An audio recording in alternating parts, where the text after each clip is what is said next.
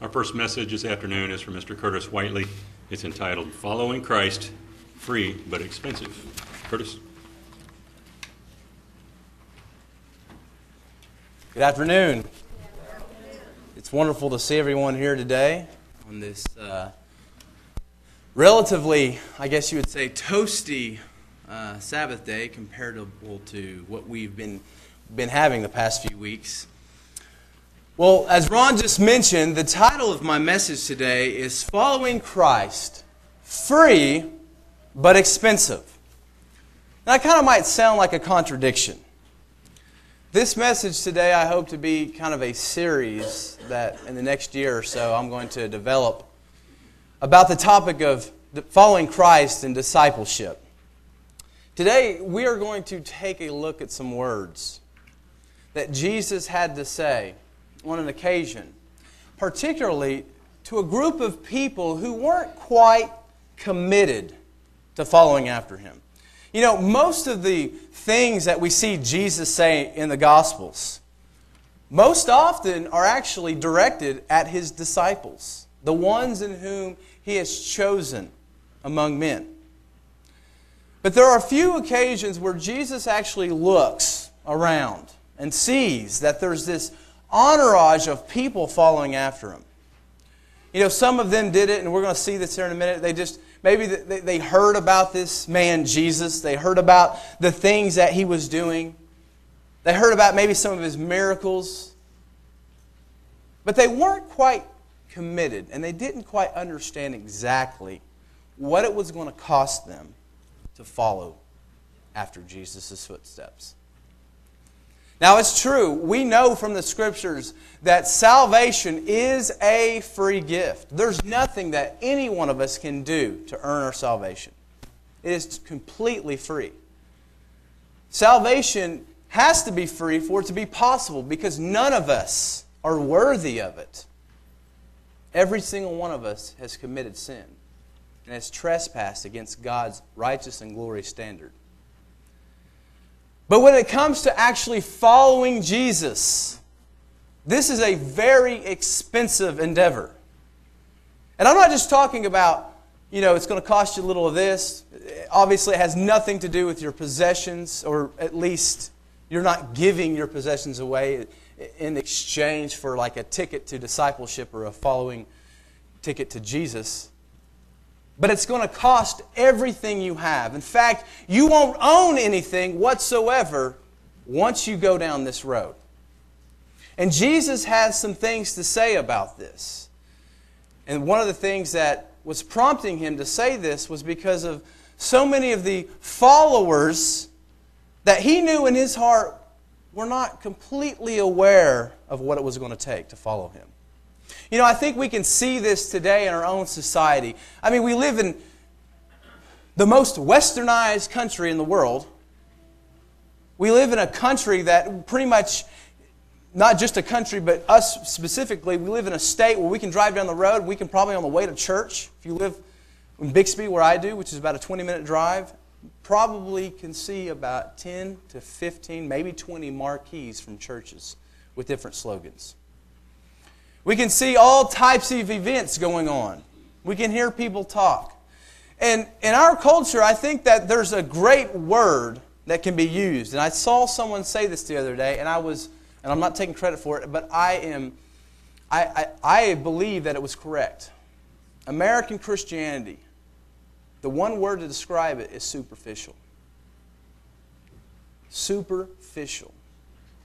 A lot of people, and this isn't to condemn, this is just to bring out the fact that we live in a country with all the luxuries that we have. And sometimes I think it's actually more difficult to live in America and be a genuine follower of Christ than to live into other countries that even might have actual trials for following Christ. And here's why we can underestimate the power that it is to live in a society with so many luxuries and temptations. I mean, I don't know about you, but how many times have you had to flee for your life for the name of Christ? Probably not that many. the prescription and the, the testimony that we see in scriptures, this was a common occurrence. In other parts of the world, we see that this is the case. Sometimes living in a culture that we live in today makes it more difficult to rely on Jesus, to rely on God the Father, as opposed to living maybe in a culture or society where you are literally running for your life all the time because of Christ. You are forced to rely on God. The passage that we're going to look at today is in Luke, the 14th chapter. Jesus has four things to say about those who are true disciples. Those who are truly going to commit to following after Jesus have to consider these four things. You know, most people in here are probably baptized, and we've went through these scriptures and these scriptures aren't just for people who aren't baptized or aren't followers of Christ, but they're also for the converted, the ones who have committed, because it's still the scriptures and it's still a great reminder of the things that Christ expects from those who follow us. Matthew, the 14th chapter, picking up in verse 25. I'm just going to read verse 25 through 33. Jesus says, Now great multitudes went with him, and he turned and said to them, If anyone comes to me and does not hate his father and mother, wife and children, brothers and sisters, yes, and his own life also, he cannot be my disciple. And whoever does not bear his cross and come after me cannot be my disciple. For which of you, intending to build a tower, does not sit down first and count the cost, whether he has enough to finish it? Lest after he has laid the foundation and is not able to finish, all who see it begin to mock him, saying, This man began to build and was not able to finish. Or what king going to make war against another king does not sit down first and consider whether he is able with 10,000 to meet him who comes against him with 20,000? Or else, while the other is still a great way off, he sends a delegation and asks conditions of peace. So likewise, whoever of you does not forsake all that he has cannot be my disciple. The first point I want to look at is that a disciple of Christ is someone who is willing to prioritize his relationship to Christ ahead of all other relationships. That first passage in Luke 14, verse 26, is no doubt a pretty radical and unbelievable statement, especially if taken literally in the 21st century. Jesus says that if anyone comes to me and does not hate his father and mother and wife and children, brothers and sisters, yes, and his own life also, he cannot be my disciple. Now, we just have to kind of consider the background. As I mentioned in the introduction, the audience of Jesus is a little bit different than the usual audience. It's not just talking to his disciples, but he's looking at these great crowds, these great multitudes, these people. And in this context, Jesus is actually turning to them and using this as an occasion to tell them what it was going to cost for them to follow after him. You know, some of these people might have just been following Jesus out of curiosity. They had heard about him, maybe some of the things that he had said. Maybe they were actually acting like they were followers of Christ, but really it was just maybe a status thing. Yeah, you know, that new thing going on over there, that Jesus guy, yeah, I follow him. But it was more superficial. It wasn't actually a genuine, transformational following after of Jesus. Some were just maybe interested in what he had to say, and they wanted to see maybe one of his miracles. Some might have just been observers. But nevertheless, Jesus says something pretty radical that probably got their attention, as it would anyone reading this verse for the first time. Jesus says that you have to hate father, mother, wife, children, brothers, and sisters. And this is a radical statement. And it only seems to contradict the things that Jesus had previously said. In this same gospel, in Luke 6, verse 27 through 28, Jesus taught his disciples that not only are you to love everybody, but you're even to love your enemies and not hate them. Matthew 5 on the Sermon on the Mount, we have probably read this scripture so many times when Jesus is presenting the, the spiritual intent of the law.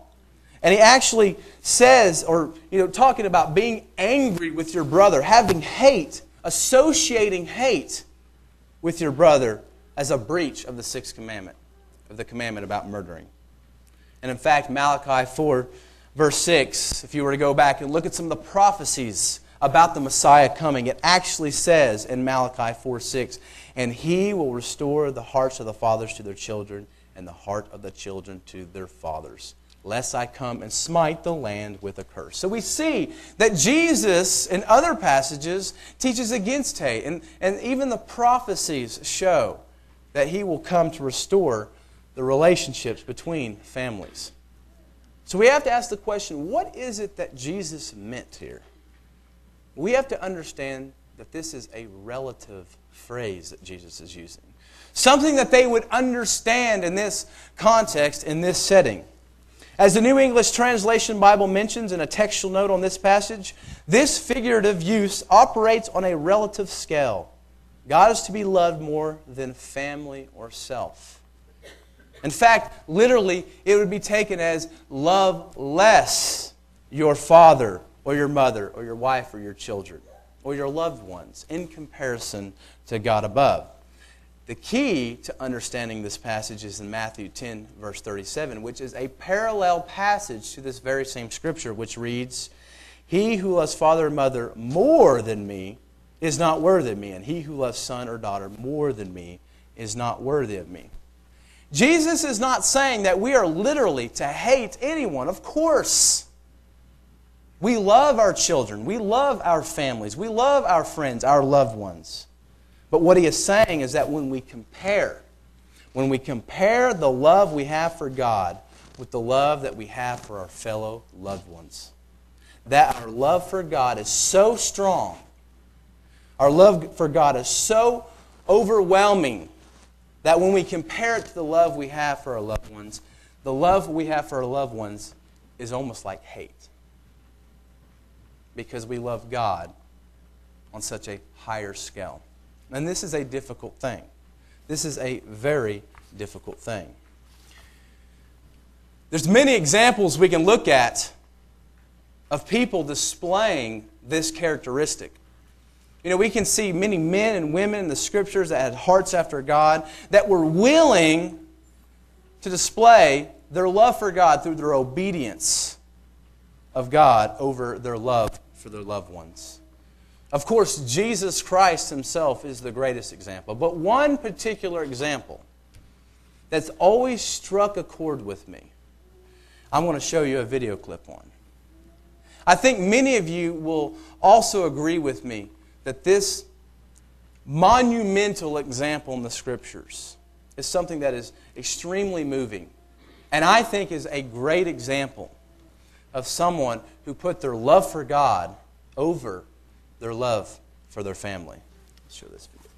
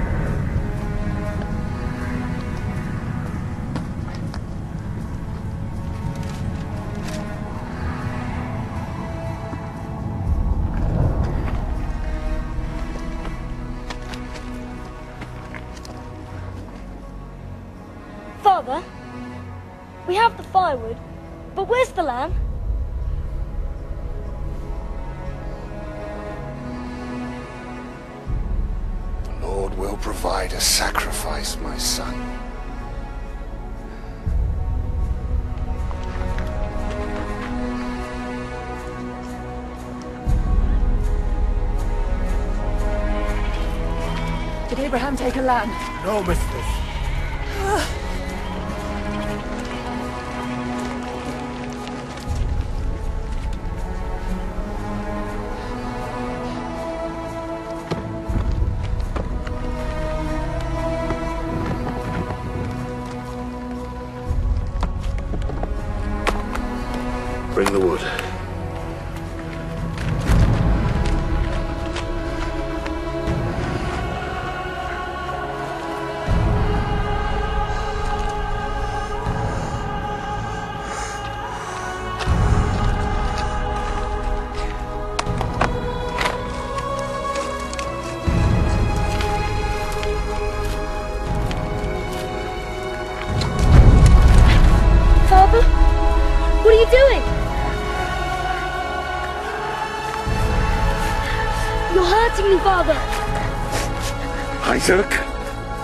Must trust in God.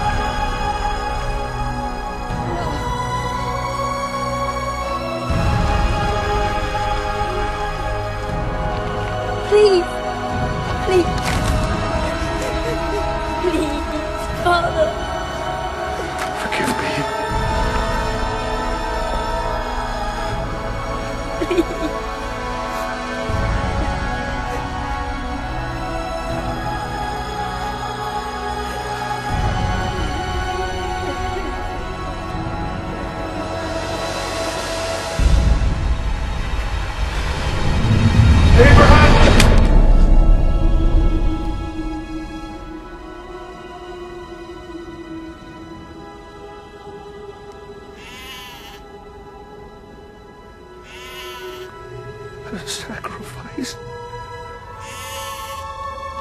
Oh, my boy, my boy, my boy.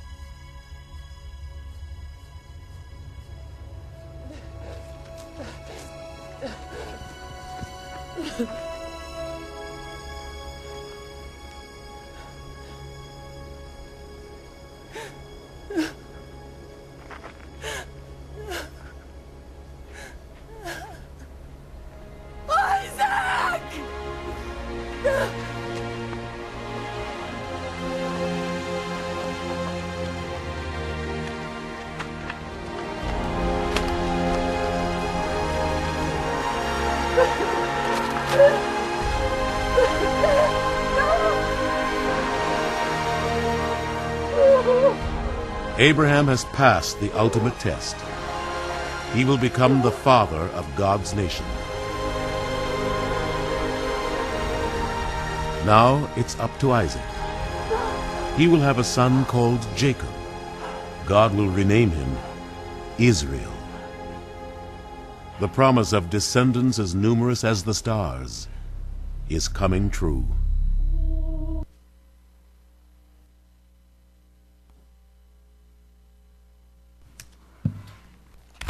Hadn't seen that clip, that was from the History Channel's series on the Bible.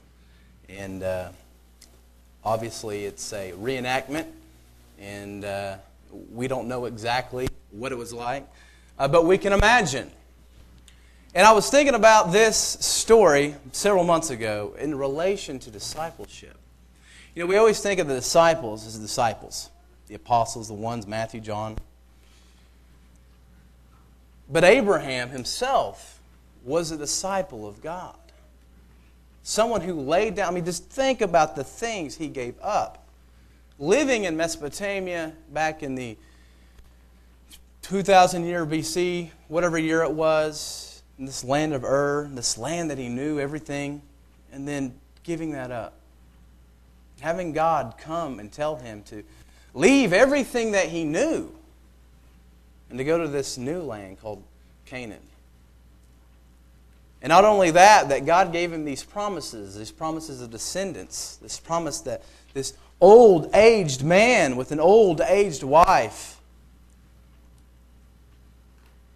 And he, he believed. He believed that God would do it. He believed that God would bring him a son, and he did. And then God asked him to do the unthinkable. And I don't know about you, we I mean obviously the, the sacrifice of Jesus Christ is unparalleled with any example we have in the scriptures. But for me, and I think for many of us, another story in the Bible that is very touching because we know that Christ was actually even involved in this occasion. That Abraham was asked to sacrifice that one son of promise. And he did it. He went through with it.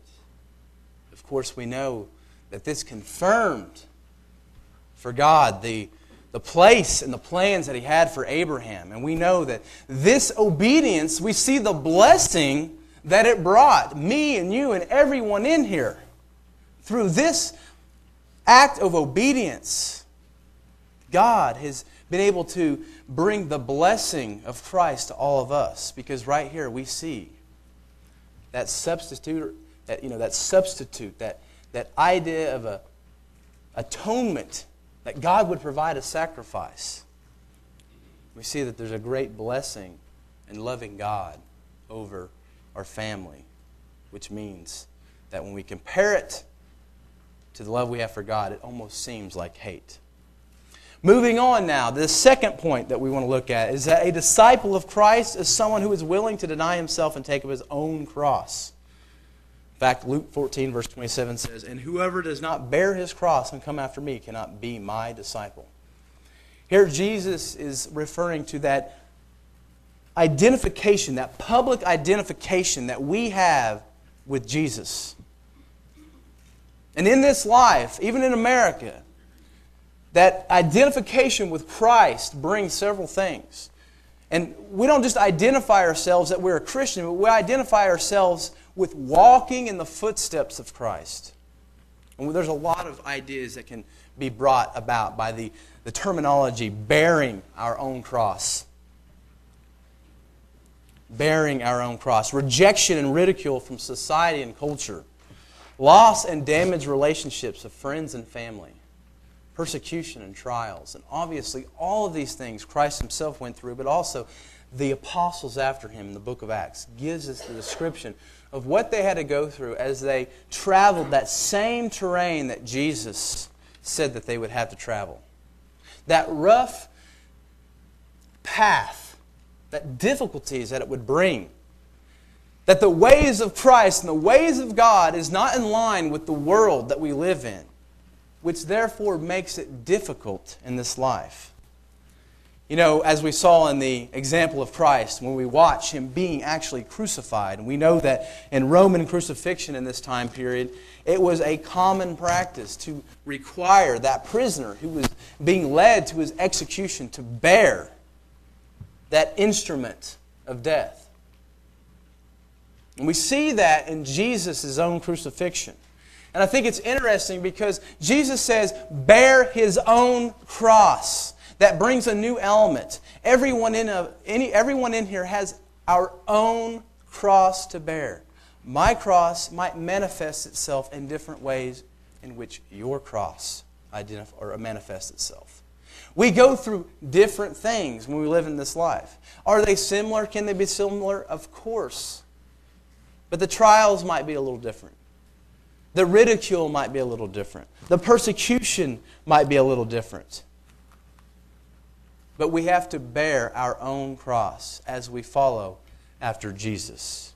The next point that Jesus makes, moving on to number three, is that a disciple of Christ is someone who seriously counts the cost of following Christ. And Jesus gives two parables right here. He gives a parable of the foolish builder and a parable of an unwise king. In verse 28, it says, For which of you, intending to build a tower, does not sit down first and count the cost, whether he has enough to finish it? Lest after he has laid the foundation and is not able to finish, all who see it begin to mock him, saying, This man began to build and was not able to finish. Or what king, going to make war against another king, does not sit down first and consider whether he is able with 10,000 to meet him who comes against him with 20,000? Or else, while the other is still a great way off. He sends a delegation and asks conditions of peace. And these two parables pretty much say the same thing. They illustrate the perpetual nature of being a disciple of Christ. It's not a phase that someone goes through. It's not just something you do for a little while and then you, you know, you move on to something else, but it's actually a permanent decision one makes. And in the midst of this, these great crowds, they would have understood exactly what Jesus was saying. No king would ever go to war with somebody without seriously setting down and trying to figure out what it would take and whether or not he had the necessary resources enough men to fight, comparable to enough or to, to be able to go against the army he's going against. Same thing with the builder. And we can see this today. I'm not a builder myself, but it just goes to show, and it's common sense, that any genuine, truly respectable builder, whether it be a builder of a house or a, or a building or anything, would set down first and draw up a blueprint, a plan, a plan of action. They would compute, as the scriptures say, that word count is actually the idea of calculate or compute the resources it would take to be able to finish, to be able to finish this, this project. The result of not doing so would be running the risk of bringing shame upon both the builder and the wise or unwise king. Both of them. If it was a builder who set out without having a course of action and computing or calculating the cost it would take to build whatever structure it was, if they started and they didn't have enough resources, they would have to stop, and that building would be a monument of this person's foolishness. The same thing with a king, a king who is set to go to war with another king or another country or another nation that doesn't consider the cost that would take to be able to do such a thing. What would take place is, is that king having to ask for, as Christ said, conditions of peace. And he might bring unwarranted or unnecessary harm to his kingdom or his nation. And he would also ruin his reputation. The result of this would be them both being the subject of ridicule and joking. As the scripture says, lest after he has laid the foundation and not, is not able to finish, all who see it begin to mock him, saying, This man began to build and was not able to finish. I think it's a very interesting point that Jesus kind of brought in the idea of a king going to fight in battle. And you may think, you know, that, that's not like what, what it's like to be in, in, a Christian. But it is. As I'm loosely paraphrasing from a book entitled Absolutely Free by a man named Zane Hodges, discipleship to Jesus is not an invitation to a picnic, it is an invitation to spiritual war. Too often, the idea of being a Christian is associated with this, this great life that's just, you know, wonderful. It's a picnic every day, and we just breeze through it. It's the good life. But we know that's not true. We know from the scriptures and the precedent that was given to us all throughout the epistles and the early church is that being a Christian is a guaranteed life of hardship. It's a guaranteed life of difficulties. And this isn't to obviously discourage anyone from being a Christian, but this is to be faithful to what the Scriptures present to us. That we have to understand what we are getting into when we go to follow Christ. Point four a disciple of Christ is someone who is willing to give up everything. In Luke 14, verse 33, which is the key to this whole thing. Now, this scripture might seem the most negative, but actually it brings the most peace and encouragement. And we'll see why. So, likewise, whoever you does not forsake all that he has cannot be my disciple. And different translations use different phrases to translate this. NIV translates this as those of you who do not give up everything you have. The English Standard Version says any one of you who does not renounce all that he has. The New English Translation, the Net Bible, says, In the same way, therefore, not one of you can be my disciple if he does not renounce all his own possessions. And I think the sentiment fits well with other things that Jesus says about not having treasures on this earth, but building our treasures in heaven. You know, there's many things that we can sometimes cling to that can prevent us to following after Christ. It might be material or, or, or money, it could be cherished sins. Things that we want to kind of sweep under the rug and, and maybe think that they're not that big of a deal. Or just, you know, participate in them and just kind of ignore it. Maybe it's spiritual idols. I mean, all of us in this country and, and in this world can be tempted to have spiritual idols. Things that we put too much value in, things that we put too much emphasis on. And of course, we have to have a word of caution here because there's obviously Jesus is not saying that to follow him we cannot own anything, that we cannot have a house to live in, or we can't have a car to drive, or we can't have clothes to wear. That would make no sense at all. But what is obviously being said is that we must be willing to give up anything at any time for God. Whether this be something that is hindering us for, from following Christ or something else. And we can just consider the apostles themselves, what they gave up. You know, we, we know that John, James, Andrew, and Peter, the, the fishermen, the fishermen who, who were approached by Jesus and said, Follow me, and I'll make you fishers of men. And they laid their nets down and started following Jesus. They gave up that business, that, that, that focus that they had on their business to follow after Jesus in a very special plan that he had for them. The Apostle Paul gave up the Pharisee lifestyle and the privileges to be a follower of Christ. If you read in history, this was a very privileged lifestyle, very highly esteemed by the majority of people in first century Judaism. Looked at as, you know, uh, obviously as scholars, people who were authorities in the Word of God. And Paul gave that up. Paul gave that up to follow after Christ. Matthew, or also known in the scriptures as Levi, a tax collector. And we know that the contemporaries of Jesus didn't have the greatest of things to say about tax collectors because of the profiting that they, they were able to get from receiving the taxes from the people. We see that Jesus, or not Jesus, but Matthew or Levi, gave up being a tax collector to follow Christ. And this brings us to our interesting point. Abraham, we're looking at him, we saw what he gave up. We saw that we, he gave up everything that he had. He gave up the things that was familiar to him. He gave up the things that he knew was safe and secure to follow after what God's voice was telling him to do. Literally, Jesus is saying that a disciple does not value possessions over their role as a disciple.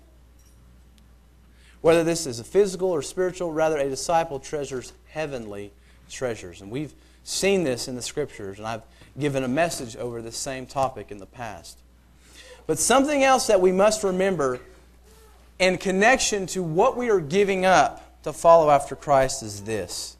The scripture says this about us who follow Christ, who have been, you know, who's accepted that sacrifice. The scriptures in 1 Corinthians 6, verse 19 and 20 says, Or do you not know that your body is the temple of the Holy Spirit, who is in you, whom you have from God, and you are not your own? For you were bought at a price. Therefore, glorify God in your body and in your spirit, which are God's. If we don't even own ourselves, then we obviously can't own anything. And this is what Jesus says. Jesus is saying that when you become a follower of me, you come to the realization that everything that you own is mine now. And you are now stewards of those possessions that you have. Everything, everything that you own now, you are to use to glorify me. You are to use to promote my mission, my plan for you. And here's the last part. The whole point of following after Christ is realizing when we give up everything, we never even had anything to offer. None of us have anything to offer God in the sense that's worthy of salvation or worthy of anything.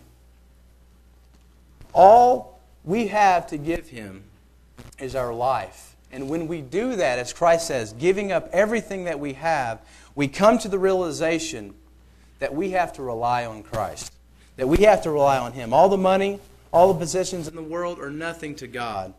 But when we become disciples of Christ, we leave everything behind to realize that He is the only one that can provide us, provide for us.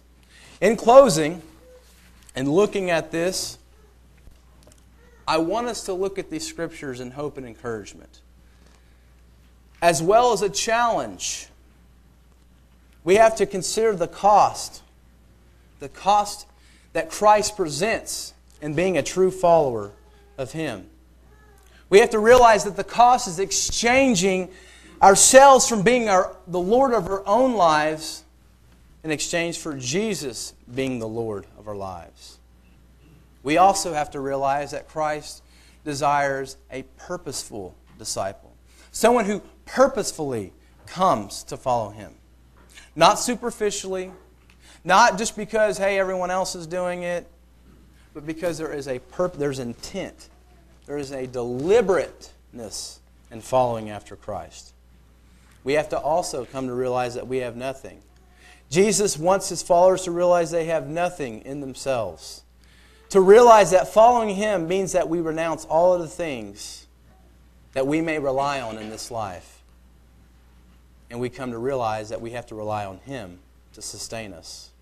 We must realize that we do not have the means or the ability to follow Christ. Only Christ himself does. We must realize that he is the one who will supply the means to follow him. Of course, this means through the Holy Spirit. This means in growing in grace and knowledge of Christ. And this means in understanding that only through Christ can we be sustained in following him after what he has required and what he has set, the path that he has set for us. And the last thing we have to remember is no matter what we go through in this life, nothing compares to what Christ went, for, went through for me and you.